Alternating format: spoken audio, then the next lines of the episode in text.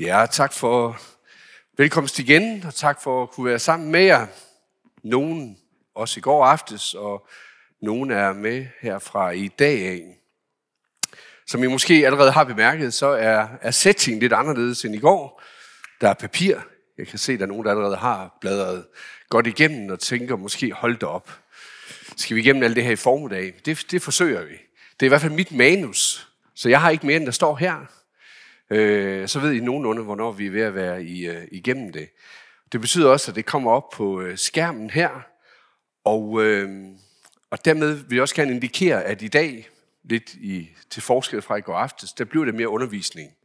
Både nu her i formiddag og i aften, for at få noget mere, jeg ved ikke, om man kan sige substans, men alligevel få nogle skridt dybere ind i, hvem er det, Helligånden er, hvad vil du, og i aften med, med et et fortsat emne, hvordan virker du? Så jeg håber, hvis I er med hele dagen her, så kommer det altså til at, at hænge sammen. Så også bare for at sige, hvis nogen tænker efter i formiddag, hvad så med det og det og det, så, øh, så er der måske god grund til at komme i, øh, i aften, og så tænke, Nå, så fik vi det øh, alligevel. For 30 år siden, der begyndte jeg på øh, teologistudiet i, øh, i Aarhus, flyttede dertil, og op igennem 90'erne, især i 95, der kom der også ind over landet i Danmark det, der hed øh, Toronto-bevægelsen.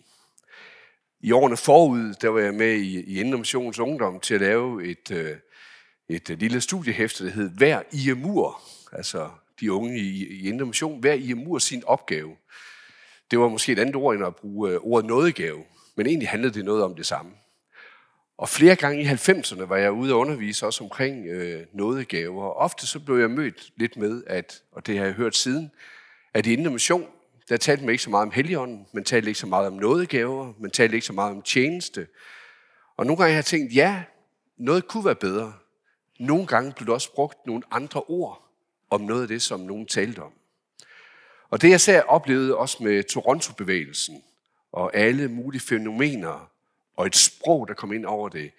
Og især også fra, fra, fra, fra London, fra Sheffield, og med meget den karismatiske tænkning, der jo også har været i Danmark og bevægelse siden 70'erne, også med pinseteologien, at når man skulle tale om Helligånden, så, øh, så op, blev jeg selv opvokset i en tradition, hvor vi så nærmest gik lidt under.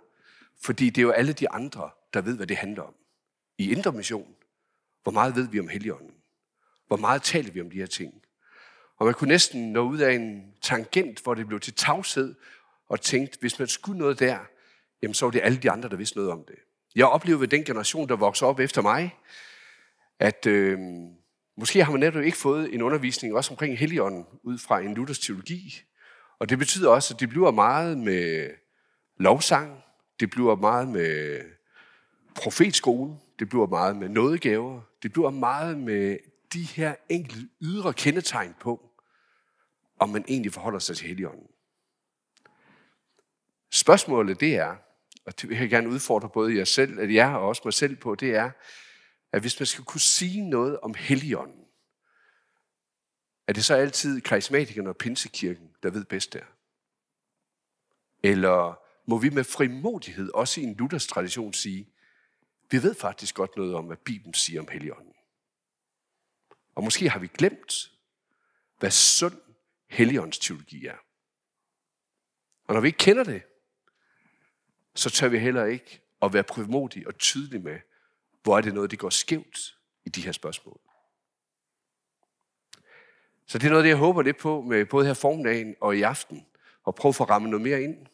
Kan vi faktisk med frimodighed sige noget om heligånden, i stedet for at vi altid måske flyver under radaren og tænker, det er alle de andre, der har styr på det og ved det. Måske er der faktisk skæver der der, som vi også trænger til at hjælpe dem til at se. Hemske Far, vi beder dig om visdom til det, der skal samle os i dag, når vi skal tale om dig og din gode ånd.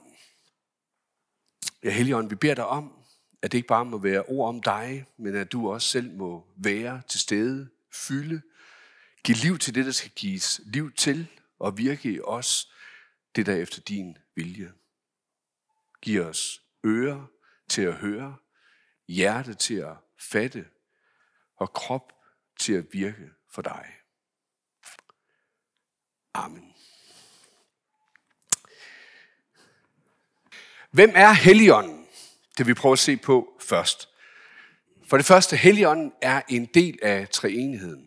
Det tror jeg er vigtigt at holde fast i, som jeg også fik nævnt i går aftes, at hvis vi placerer Helligånden nærmest uden for Gud, som et vedhæng, som nærmest har sit eget liv, så bliver det også svært at ramme ind og sige noget mere præcis om, hvordan er det, Helligånden virker, hvordan er det, Helligånden giver sig til kende. Jeg har egentlig får sagt noget om, hvem Helligånden er. Helligånden er en del af det guddommelige væsen, som har åbenbaret sig i tre personer. Og jeg er helt med på, at vi ikke lige i Bibelen finder ordet treenigheden. Men hvis vi nu gik igennem de her tekster, og dem kan I selv læse næste søndag, Trinitatis søndag, der er, det tror jeg også heroppe i pistelteksten, Efeson 1, 3-14, som er nærmest en lang sætning på grundteksten, der lovpriser treenigheden. Afslut med tre lovprisninger efter faderens gerning, søndens gerning, helligåndens gerning. Treenigheden var til stede ved Jesu undfangelse. Treenigheden er til stede ved Jesu dåb. Treenigheden er til stede ved Jesu opstandelse, ved Jesu himmelfart, ved Jesu genkomst.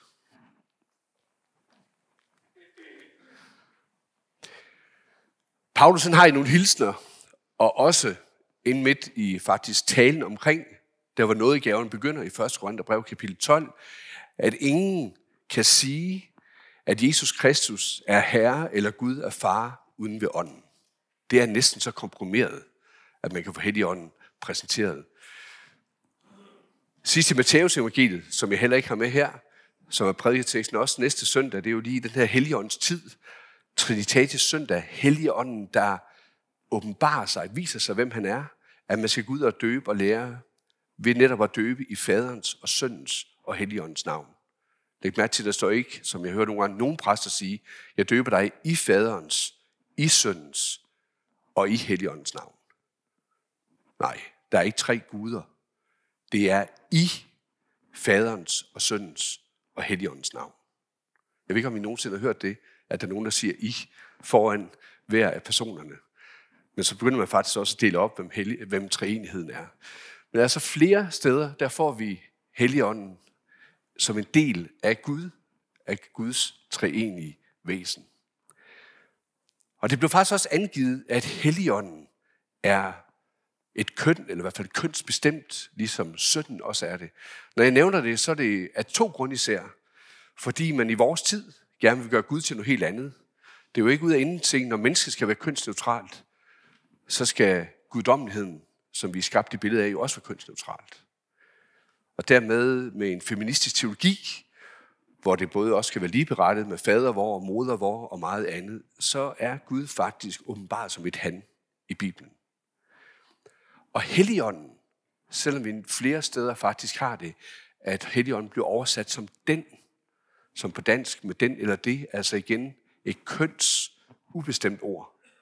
Det er faktisk en dårlig oversættelse. Langt de fleste steder, der er, wow, det var, der er heldigvis et han på, for eksempel i Johannes evangelie 14, men talsmand Helligånden, som faderen vil sende i mit navn, han skal lære jer alt og minde jer om alt, hvad jeg har sagt til jer. Andre steder også i Johannes evangeliet, der bliver der talt om den, når det gælder Helligånden. Jeg øver mig selv altid i ikke at falde i den fælde, at når jeg taler om Helligånden, så taler jeg om et han. Han er en person. Han er ikke noget ubestemt. For eksempel en kraft, eller en bevægelse, eller en ånd. Han er ånd, men netop som et han, som en person.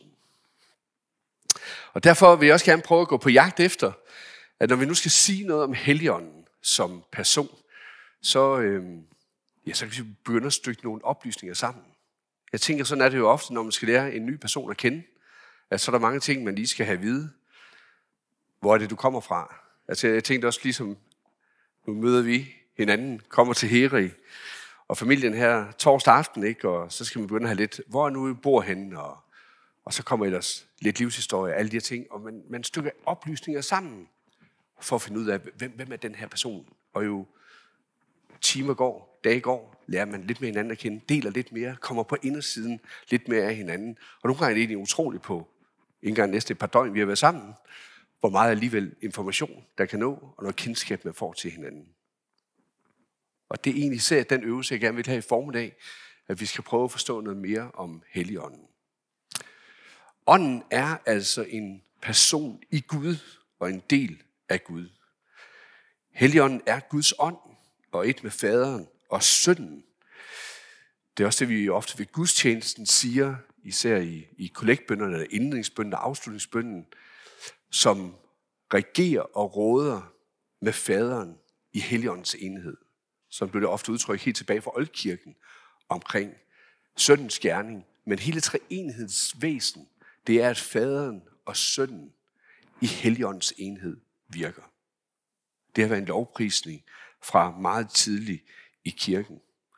Og derfor kan vi også finde udtryk i Bibelen. Det er jo ikke helt uden grund, at fædrene i Oldkirken formulerede sig sådan i gudstjenesten, at Helligånden er Guds ånd, er Herrens ånd, er faderens ånd, er Jesu Kristi ånd, er søndens ånd.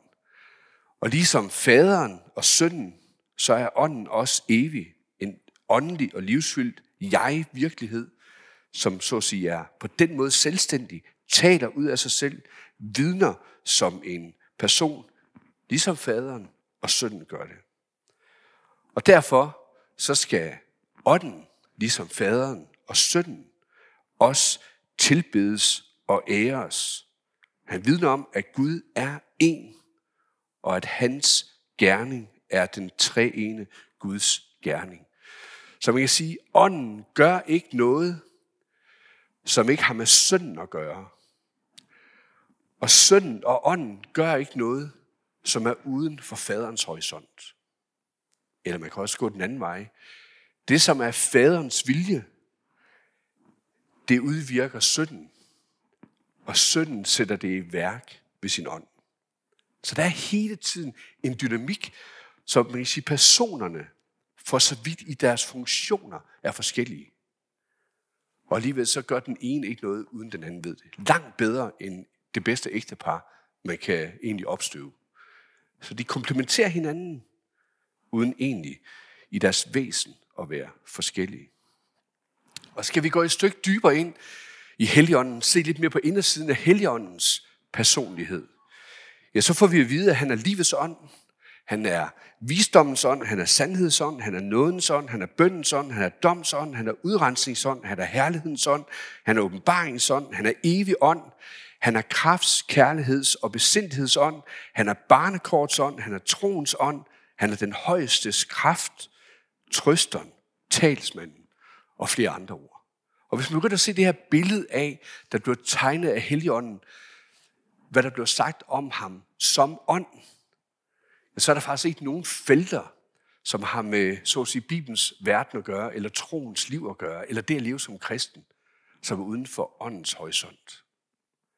Han virker alle disse sider, alle disse perspektiver ind i vores liv.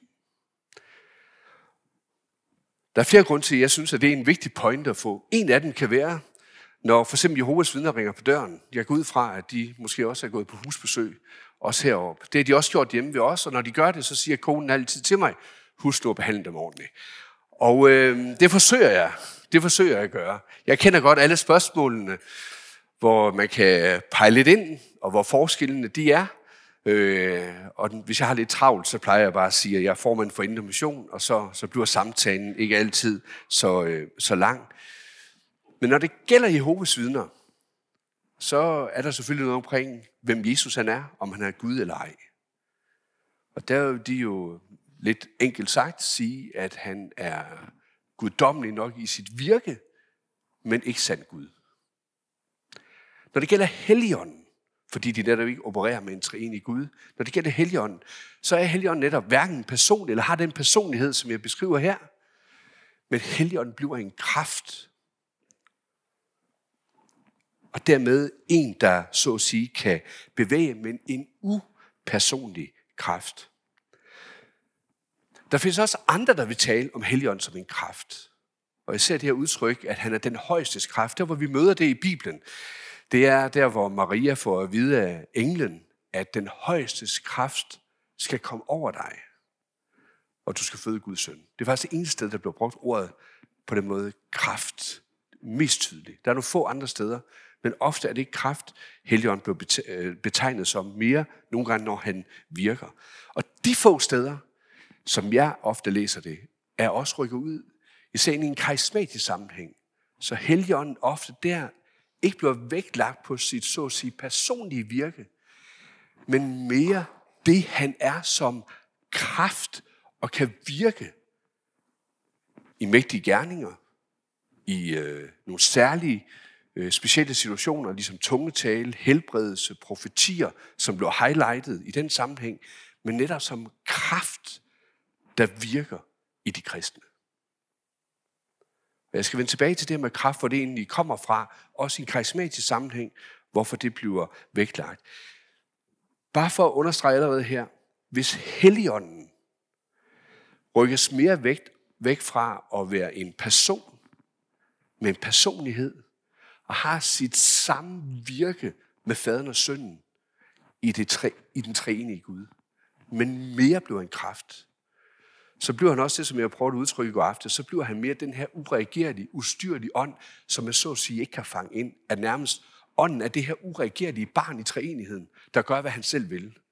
Og så bliver billedet med vinden nogle gange også lidt mere løsagtigt, at han farer hen alle steder. Vi kan ikke gribe ham. Vi kan ikke sige noget. Hvis du har heligånden, så kan du næsten gøre, hvad du vil, og ingen kan sige, at du gør noget næsten, der er forkert. At man taler i heligånden. Altså, hvad, hvad betyder det nogle gange? Især hvis man skal bedømme, om det, der sker, eller det, der bliver sagt, det kommer fra Gud. Så hvis faderens virke, søndens virke, åndens virke skal kunne bedømmes ud fra skriften, jamen så må det have nogle tydelige kendetegn i forhold til, hvordan Gud selv har åbenbaret sig. Ellers så kan det nemt havne i sværmeri.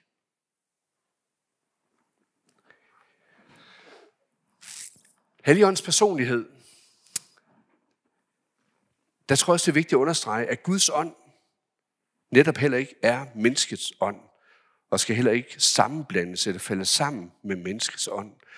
Så sandt Gud er Gud, og menneske er menneske.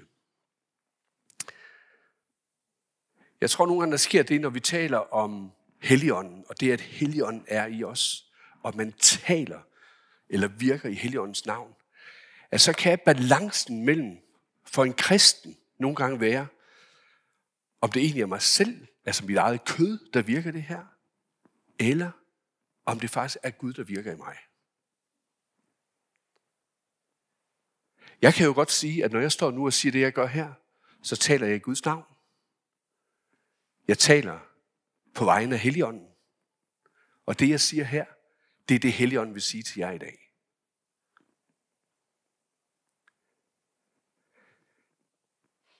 Hvis du sidder og tænker, har han helt ret i det, han siger?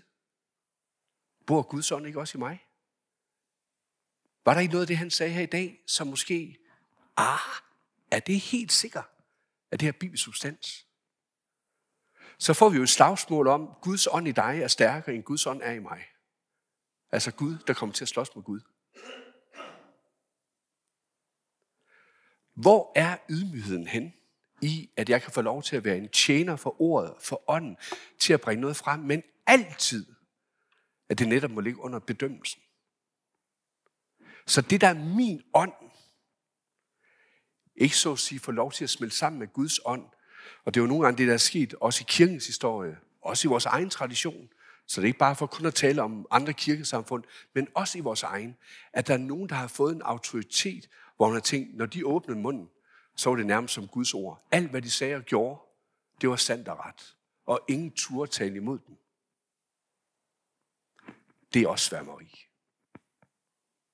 Og hvis man selv som kristen kommer til at leve den overbevisning, at alt, hvad jeg læser, og måden, jeg forstår Guds ord på, ja, det må være Helligåndens virke i mig, og det må være sandt nok, ja, så vil jeg også hæve det, så bliver det heller ikke nødvendigvis til bibelsk kristendom, eller et sundt kristenliv, men måske faktisk mere bare til religiøsitet. For der var Guds ånd og menneskets ånd så at sige smeltet sammen. Der blev det ofte enten til religiøsitet eller til sværmeri. det lutherske anlæggende her, det er ligesom Kristus er sand Gud og sand menneske. At Guds ord, det er 100% Guds ord ved ånden. Det er 100% menneskets ord skrevet af mennesker. Ligeså vel, når vi går til nadver. Det er 100% Jesu læme og blod. Og ja, det er også 100% brød og vin. Hvis vi blander det sammen, så går det galt. Hvis vi adskiller det, går det også galt. Så hvordan holder vi det sammen, så det får så at sige sit sunde udtryk, og dermed også sin sunde bedømmelse?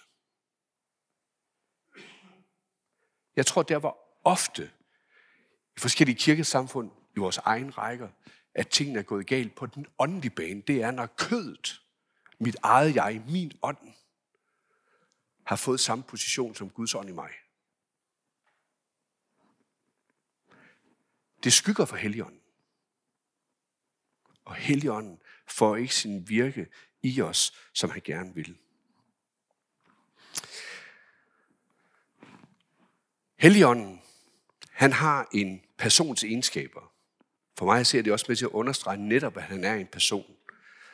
Vi hører, at Helligånden har vilje, han har viden, han har indsigt, han har forstand, han har kærlighed, og jeg kunne finde endnu flere ord fra Bibelen. Helligånden virker også på en særlig måde. Helligånden, han taler i skriften, som jeg allerede har nævnt nogle gange. Guds ord og Guds ånd er det, der er udtrykt her. David sagde ved Helligånden, eller 2. Peters brev 1, at profeterne talte, hvad de fik givet ved Guds ånd, osv. I Nysestamentet er der slet ikke skyggen af tvivl om, at når profeter og fædre og alle andre talte et så siger Herren i skriften, så skete det ved Helligånden. Og sådan har apostlerne også talt ved Helligånden, hvad de har fået givet. Så ingen har så at sige opfundet Guds ord selv. De har fået det givet ved ånden, skrev det ned. Helligånden, han kan overbevise om synd. Helligånden skaber tro. Han peger på Jesus. Han minder om det, Jesus han har sagt. Han skaber vækst, forandring, åndens frugt. Galaterne 5, vi skal vende tilbage til i aften. Han udruster til tjeneste ind i menigheden, den enkelte, med sine gaver, nådens gaver. Og så ikke mindst, det der hele helligåndens virke, det er at levende gøre. At han vil skabe liv. Så man kan sige, alt det her, det kan man høre. Du kan også sidde her og høre alt det her. Forskellen fra, at det bare bliver ord og kun ord, og så til, at det bliver liv, der er der helligånd til forskel. Og derfor kan mennesker også afvise helligånden. Lukke af for helligånden. Og det var der, Jesus han måske er aller stærkest, når han i Matthæus 12 taler om, at al synd kan tilgives menneskene.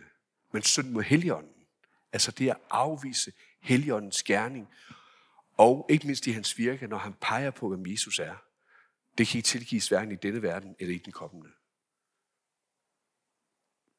Så hvis et menneske ikke tager imod Jesus, det som er Helligåndens dybeste mening, så er der ikke tilgivelse for det. Alt andet, det er der tilgivelse for.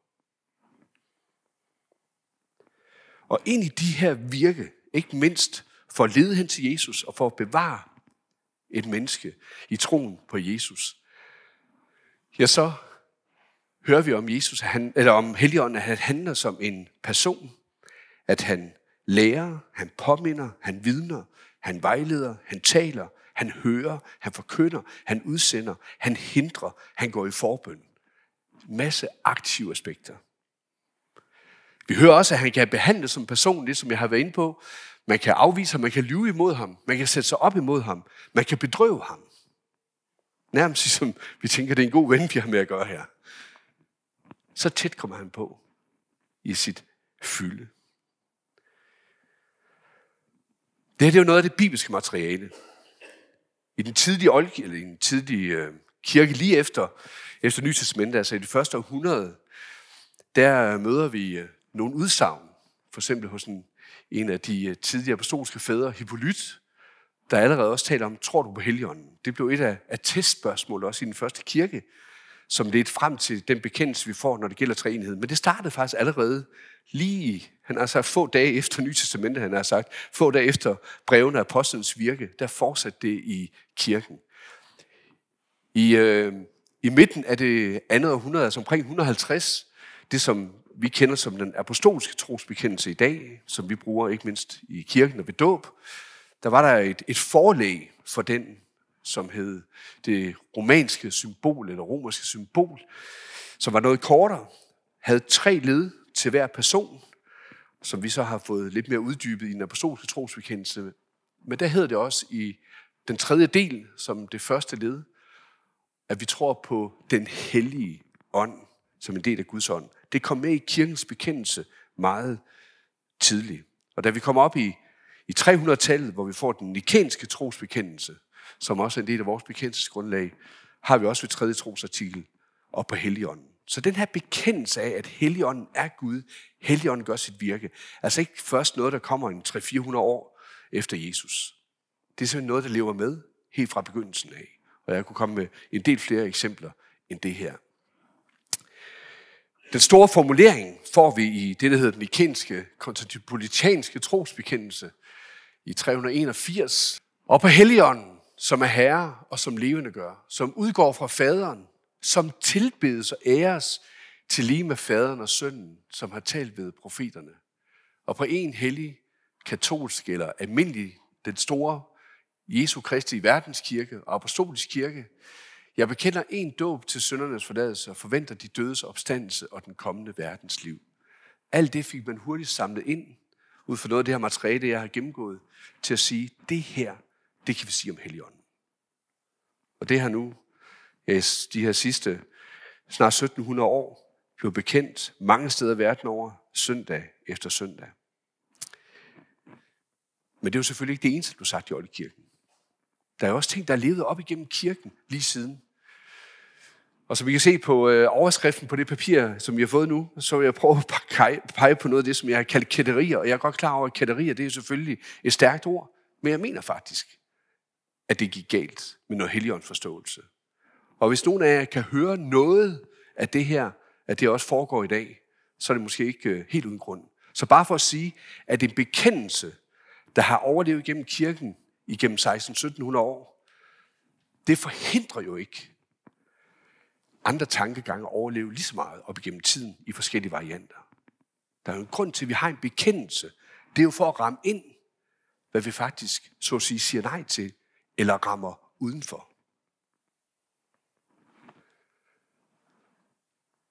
Der var en retning, som især vandt frem i 200-tallet, der hed monarkianismen. Og I kan næsten høre med monark. Så det er altså ikke bare en af de der øh, cafésæder, når man kører ned ad motorvejen i Danmark eller Jylland, der har fået navn af det, men monark, ligesom dronning er en monark, så er vi altså inde i noget med at have konge, kongeposition, herredømme. Og inden for monarkianismen, hvor man egentlig gav herredømme til treenigheden i den forskellige områder, der opstod der især to retninger. Den ene retning er det, man sådan har betegnet som den dynamiske monarkianisme, det vil sige, at man opfattede Kristus som en, en selvstændig kraft. Læg mærke til det. Ikke som en person, men som en selvstændig kraft. Dynamis. At han virkede ved sin kraft. Han gjorde undergærninger ved sin kraft. Og som den kraft var udgået fra faderen. Nogen vil endda sige, det som vi også kan møde i dag, at Jesus var et særligt menneske, der blev udrustet med Guds kraft. Derfor kan man høre det sådan lidt fordækt nogle gange, når folk siger, Jamen, Kristus, han var da guddommelig. Prøv at spørge en præst næste gang, du hører det udtryk. Mener du også, at han er sand Gud? Når vi bare hører, at Kristus var jo guddommelig som menneske, er det dermed det samme som at sige, at han er sand Gud og sand menneske? Eller var han bare et særligt menneske, der blev udrustet med guddommelig kraft til at udføre Guds vilje? Sådan er der mange præster i Danmark, der vil forkynde Kristus. Det betyder jo også, at hvis man spørger, kan Gud dø på korset? Så man vil sige, nej, der dør mennesket Jesus. For Guds kraft forlod ham inden, for Gud kan ikke dø. Og nu har jeg ikke tid til i formiddag så at udfolde, hvad betyder det egentlig, hvis vi afviser, at Gud dør på korset for os. Jeg er godt klar over, at der sker noget mysteriet i træenigheden. Hvordan kan, en, kan noget af træenigheden dø? Er det sand treenig Gud, der dør på korset? Alt muligt andet? Det er mysteriet. Lige så vel som, hvordan kunne Gud blive menneske? Fordi det er jo kun Jesus, der blev menneske. Det ved ikke, om I har overvejet. Så hvis man vil afvise, at Gud kan dø på korset, så kan Gud vel heller ikke komme ind i verden. Så det siger allerede noget om, at hvis man gør Jesus til noget andet her, så har man allerede begyndt at røre ved inkarnationen, og man har allerede begyndt at røre ved korset og forsoningen. Så hvis Kristus kun er, så at sige, kraft og har sit herredømme og virke på den måde, ja, så bliver han egentlig kun noget, der er udgået fra Gud som en kraft. Men det spiller selvfølgelig også ind på, hvad skal man så sige om Helligånden? For så må Helligånden jo på lignende vis også være en kraft, der er udgået fra Gud. Og ikke sand Gud, men så at sige virker som den kraft, som Gud han udsender i verden. Og Helligånden, jeg sagde i går aftes, at han egentlig var med både ved skabelsen, hele vejen igennem Gamle Testamentet og ved Jesu undfangelse, og er med indtil Jesus kommer igen. Og ja, han lever i evighed, som Gud lever fra evighed til evighed. Men her vil man sige, at Helligånden, så at sige, har sin bestemte afgrænsede tid, kirkens tid, og råder i kirkens tidsalder. Det kommer måske, wow, det kommer måske lidt tydeligere frem i det, man kunne kalde en modalistisk monarkianisme. Og I kan næsten høre med modalistisk, så er vi inde i et godt ord som model. Altså noget, som tager sin bestemte form og modelleres efter det. Så det vil sige, at man her tænker, at faderen, som er den, kan man sige, sande eller den tilbagestående Gud, der fagner det hele og træder frem i den rene form som Gud. Han har, så at sige, ind i verden to måder, han træder frem på. Han træder frem som, som sønnen, og så tillægger man sønnen et område, og det er jo især det, vi kender som Nytestamentets tid, hvordan Gud viser sig og virker der. Og så træder Gud, faderen, frem som ånd, som kraft, ind i den tid, der nu bliver Helligåndens tid. Men det betyder faktisk, at man igen er inde og rører ved Guds væsen. At Gud er så at sige kun det, vi kender som skaberen og faderen. Og så har han to fremtrædelsesformer. Men allerede det gør det jo svært både at sige noget helt konkret så om sønden og ånden og sønden og åndens virke, men det går også ind og røre ved, hvem Gud han er i sit væsen, i forhold til det, jeg har gennemgået om Helligånden som person.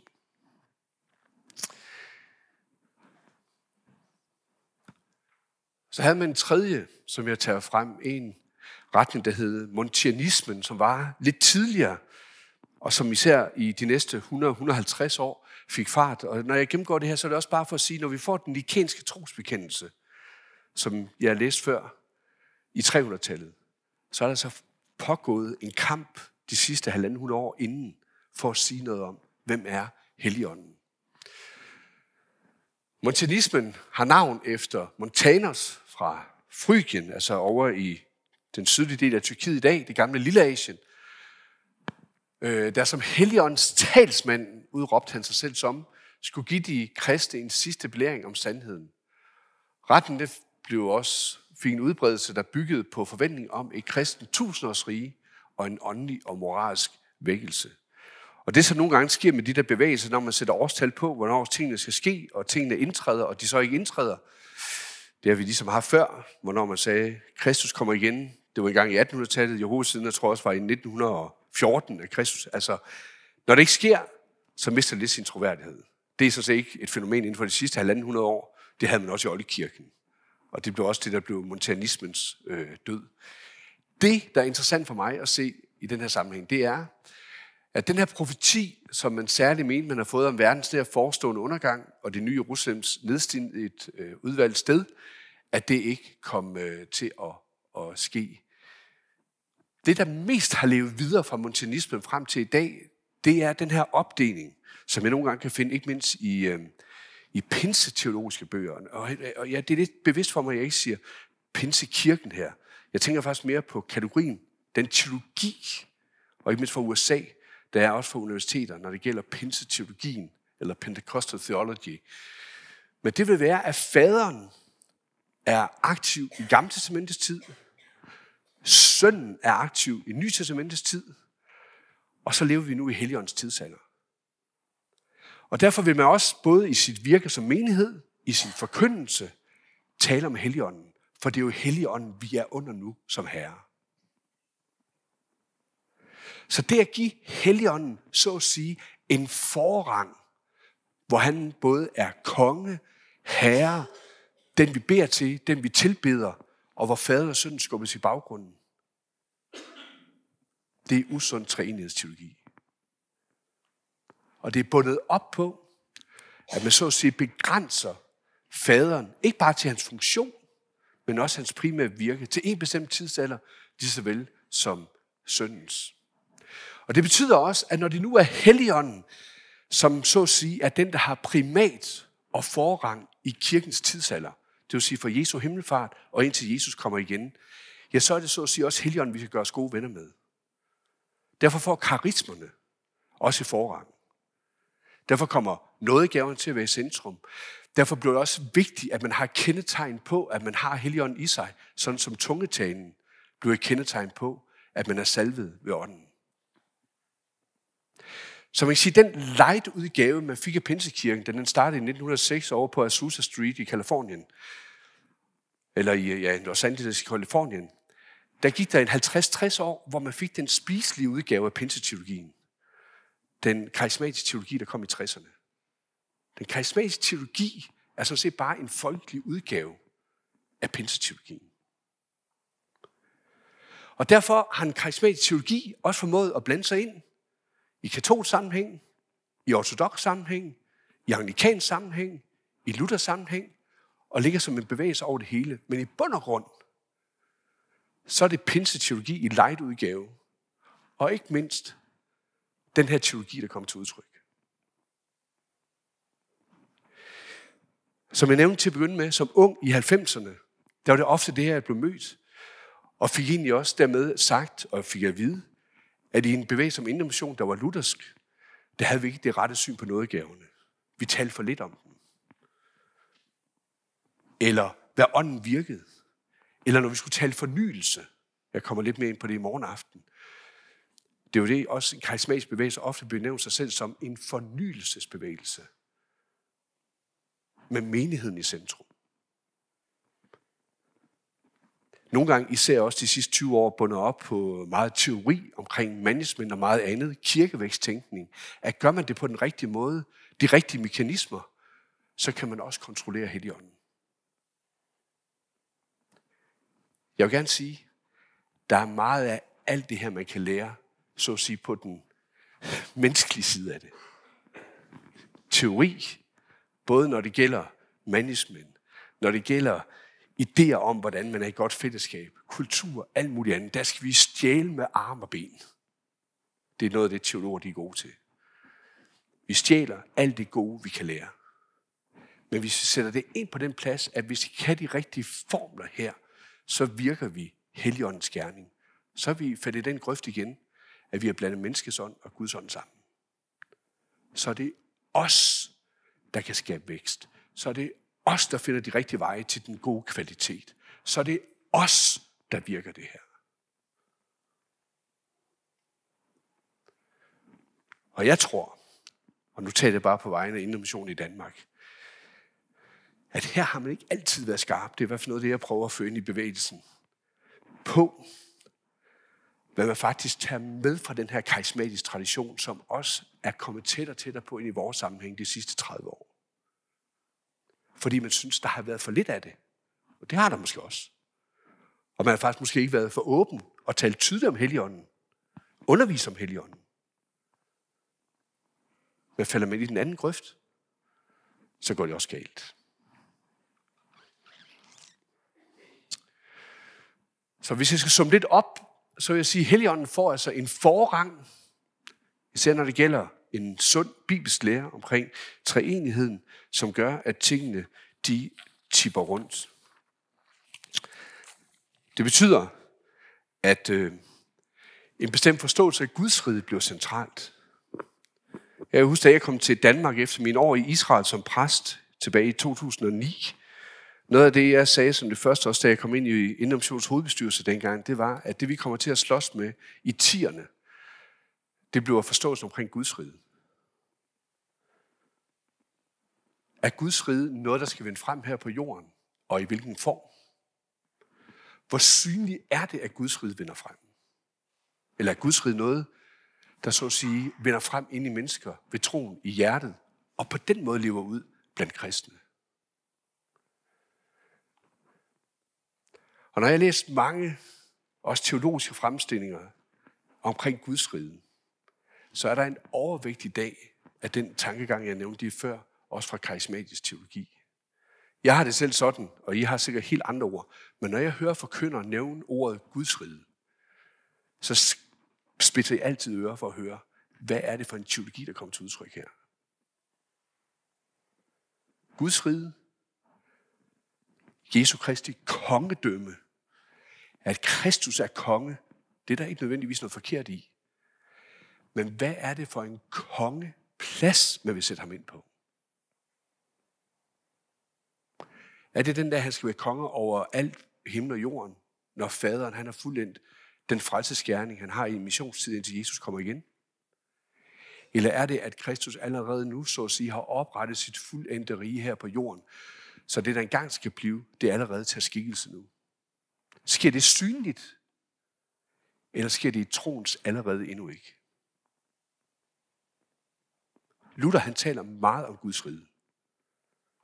Men det er det Guds rige, der er i troen.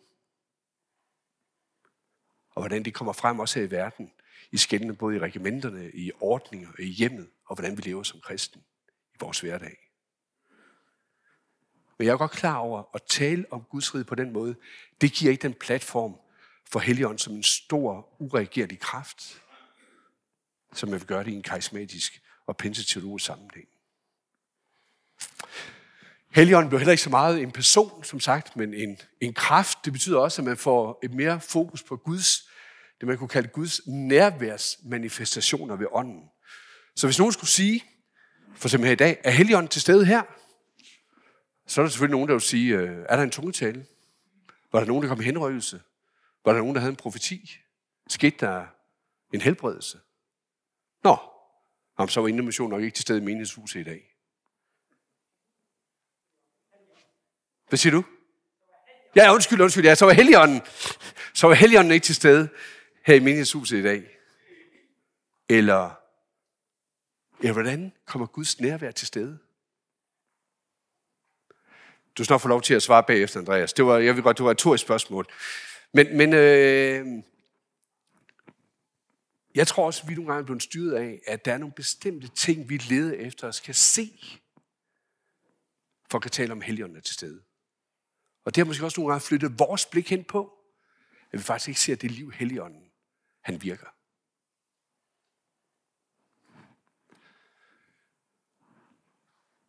De personlige og aktuelle åbenbaringer, de står over skriften.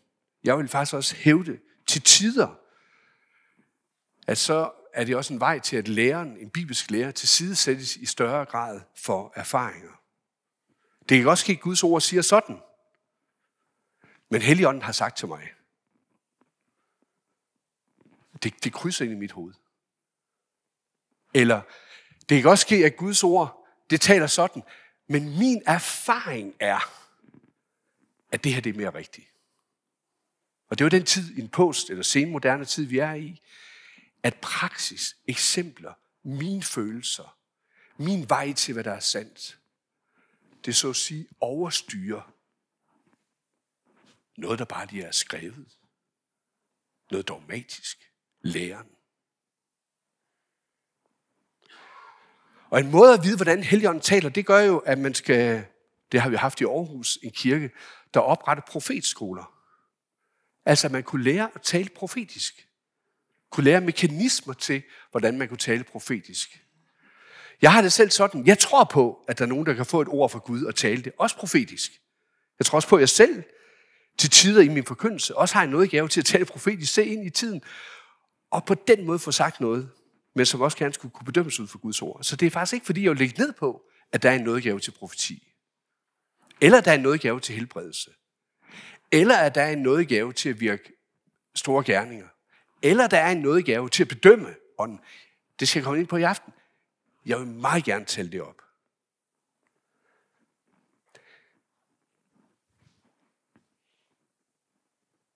Men hvis jeg lærer at tale ord, som er mine, og gør dem igen her til Guds ord, og siger, sådan har Gud talt til dig, så kan det måske være rigtigt at være til opbyggelse. Jeg har også mange tilfælde på, hvor det modsatte det er sket, og hvor det har ødelagt mennesker. Og det er jo der, det gør det så vanskeligt, at hvis ikke er noget, der er så at sige har rod i skriften, og man kan bedømme det på det, så bliver det svært. Jeg kan huske, inden jeg skulle rejse til Israel et halvt år før, der kom en hen til mig efter en gudstjeneste og sagde, øhm, i nat der har Gud talt til mig, og jeg har fået givet at skulle give dig et ord. Og jeg er jo skeptiker af sind, så jeg tænkte, ja ja, men altså samtidig, så vil jeg jo heller ikke fornægte, at det kunne der være noget om. Så vi aftalte øh, dagen efter, der kom han hen op på meningsfakultetet, hvor jeg var dengang og læste. Og så har han simpelthen skrevet det ned. To gange i løbet af en nat, hvor han blev vækket, skulle skrive noget ned. Og så kom han og øh, læste det op for mig, og jeg fik de sædler. Dem har jeg, jeg ikke i min baglomme nu, men i min punkt, der ligger hernede i tasken, har jeg dem stadigvæk, selv her efter 18 år. Og øh, når jeg ser på mit liv tilbage de sidste 20 år, så blev jeg mere og mere overbevist om, at øh, han fik givet noget, som skulle give mig frimodighed og opmundring. Men jeg har også tænkt sådan, at det kunne lige så godt vel være, at det var noget, hvor jeg tænkte, det her, det er så langt ude i skoven, at det kunne også være med til at lede mig vild. Så jeg mener bestemt, vi skal lytte til, når ånden giver ord også gennem andre til at lytte til os. Men vi skal ikke lade os styre af den, medmindre vi også kan forankre det på det ord, hvor Gud har selv åbenbaret sig.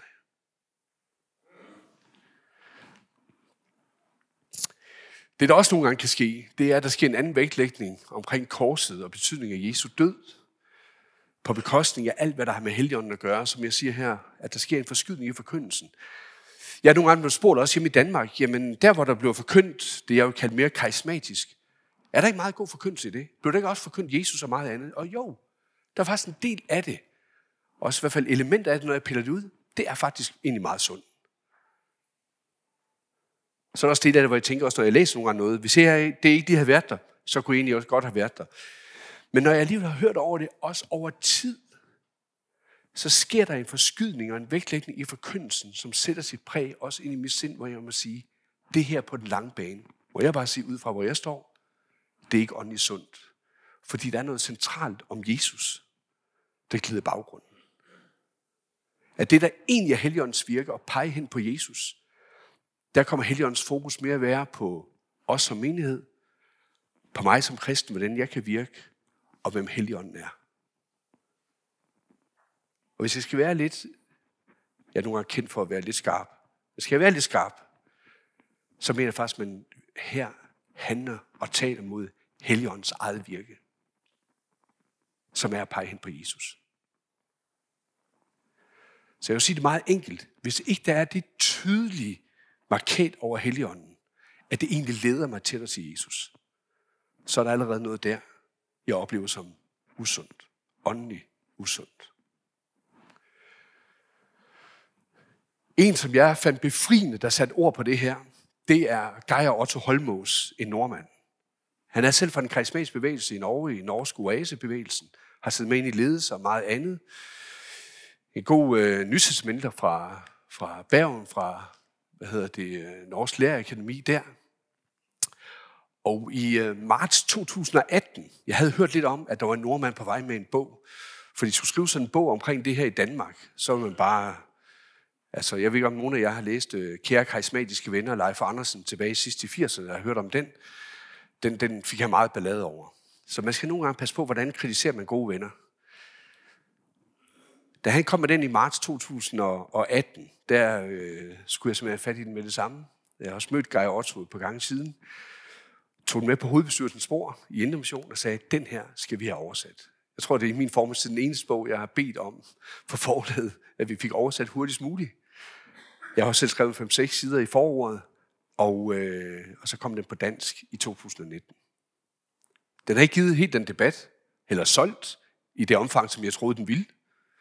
Men det, jeg finder, som Geir Otto han øh, meget på fine siger, det er, at jeg faktisk går ind og sætter punkterne på noget af det, jeg lige har været igennem. Hvor er det, han har oplevet i en norsk sammenhæng, at den karismatiske bevægelse er gået skæv. Jeg tror faktisk ikke, der er noget af det, jeg har nævnt indtil nu, han faktisk ikke peger ud og siger, her blev det usundt. Han vil stadigvæk selv betegne sig som karismatiker i dag. Også lutheraner. Og også, hvad der er en sund karismatik i det her. Og for mig at se et landet sted, der er lige noget omkring dåben, jeg synes, han godt kunne være tydelig om. Men nu kommer jeg også fra inden Mission af. Men lige bortset fra det, så, øh, så synes jeg faktisk, at han lander et meget sundt sted. Så hvis I kan ind til at sige noget om det, så kan jeg anbefale at få ham øh, også her til Geir Otto Holmås. Hvis man søger på ham på YouTube, så er der også nogle gode videoer, hvor han har holdt noget omkring det. Vi skal snart til at lande. Jeg fik ikke mit ur med heroppe, men du har kigget på gang. Hvad er klokken ved at være? Ja, tak for det. Jeg har vel inde på Guds ånd og Guds ord. Guds ånd og menneskets ånd. Ikke at skal sammenblande det. Faren det er, altså, at man kommer til at guddommeliggøre menneskets ånd og sætte den på Guds ånds plads. Jeg tror, noget af det, der kan drive det her, og det kan jeg faktisk godt forstå et sundt anlæggende i, det er, at man måske står i en åndelig nød. At man synes måske, man oplever ånden for lidt, ånden i vores menighed for lidt, og man næsten ønsker at få meget mere Gud på en håndgribelig måde. Jeg forstår virkelig godt anlæggende. Og jeg har faktisk heller ikke nødvendigvis slukket ned for den flamme. Men jeg vil hellere pege på, gør det med god omtanke. At man ikke fører sig selv ud i noget, der er åndeligt usundt. Og i det her lys, der er det måske et ord, vi i hvert fald i en dansk sammenhæng nogle gange ikke taler så meget om, men som man måske har glemt, det er ordet helliggørelse. Fordi vi jo i dåben er blevet helt lige for Gud. Vi er blevet hellige. Vi er blevet sat til side. Vi er blevet indvidet til tjeneste. Netop gjort til et tempel for ånden, og det skal vi høre noget mere om i aften. Men i helliggørelse, hvis det kommer til at være mere en tale om vækst på bekostning af, hvad det er, ånden virker i os, så begynder sporene at gå skævt. Helliggørelse er ikke sådan en, en vækstkvote til, at jeg bliver mere og mere hellig. I Kristus, der er jeg allerede hellig, som jeg skal være. Men der sker en forvandling. Min gamle natur, der forandres. Åndens frugt, der får mere plads i mig. I den forstand en vækst. Men det, der nogle gange sker ved vækst, det er, at vi bliver så resultatorienteret, at vi skulle kunne måle og veje det og se det. Så succeskriteriet det bliver, at jeg kan se, at jeg bliver mere og mere åndelig. Men kan jeg altid selv se det? Min gamle lærermester, Axel Van Sensted, måske har nogen af jer hørt om ham fra Norge, han sammenlignede helliggørelse med et, et løg. At hvis man gerne vil finde kernen i et løg, så begyndte man først at tage de visne blade af, og så tog man en skal af, og en skal af, og en skal af, fordi man skulle ind til kernen, og til sidst, så var der ikke mere tilbage. Så det at søge kernen i sin egen helliggørelse, det smuldrer til sidst mellem fingrene på en. I det her, for at søge den her stemning, oplevelse i det, og igen, der er mange gode nye sange, der er kommet. Der er nogen med en dårlig teologi, der er nogen med en god teologi, og det kan blive en lang debat, det her med lovsang. Det eneste element i det, jeg gerne vil stå ned på, jeg kan opleve de sidste 20 år i Danmark, det er nogle gange, at der hvor man egentlig tænker, at jeg kan blive fyldt på med Guds ånd, altså være i Guds nåde, i nådemidlerne, ordet, dåben og nadvånd, der har vi fået fjerde sakramente. Lovsangen. For hvad kan lovsangen? Ja, lovsangen, den kan jo løfte mig ind foran Gud. Altså over alle de kvaler, jeg har, det kan jeg komme ind og stå og tilbede ind foran Guds ansigt, ligesom jeg er. En hellig Gud, som er min ven, og hvor der er ikke noget, der skiller. Lovsang kan løfte mig op på en platform og stille mig ind der, hvor noget ikke var muligt, og ånden så at sige virker i en ny dimension i mig. Som blev lovsang til tider præsenteret. Mere end det, som jeg tænker lovsang er i Bibelen. et gensvar på Guds handling. En tak over frelsen, over hvad han virker, og på den måde en lovprisning af, hvem den treenige Gud er. Så er lovsangen noget, der skal løfte mig op ind for en Gud? Eller er lovsangen min måde at være tilbedet, så tak til den treenige Gud? Og så kunne jeg sagt en del mere, det har jeg også været inde på. I vores tid skal man spille læren ud mod livet, eller skal man hellere stræbe efter at have liv i læren? Så ikke bare noget, der er heroppe, men det er noget, der er hernede, der pulserer, og på den måde fastholde liv i læren. Jeg lever som en overbevist kristen. Ikke bare fordi det giver god mening for mig, men fordi det der livet det er. Og det kunne jeg have sagt meget mere til. Vi skal til at lande. Helligånden som en guddommelig person, det her det kommer vi tilbage til i aften, det er jeg hellere bare lige vil slutte af med, det er, når der står i vores, hvis vi tager den apostolske trosbekendelse, nu havde vi den nikenske tidligere, så jeg vil gerne slutte med den apostolske. Jeg hører nogle gange folk sige i dag, står der ikke for lidt i vores trosbekendelse omkring Helligånden? Hvor står der, at Helligånden virker alle de her gerninger? Hvor står der, at Helligånden er det og det, og gør det og det og det? Altså, hvis man læser den tredje artikel i trosbekendelsen, så står der jo, vil nogen sige, meget lidt om Helligånden. Jeg hører flere nogle gange sige, skulle vi ikke skrive noget mere til? Jeg tror, der er grund til netop, at fædrene, de sagde det om Helligånden, som vi gjorde her. At Helligåndens primære formål, det er at skabe et helligt folk.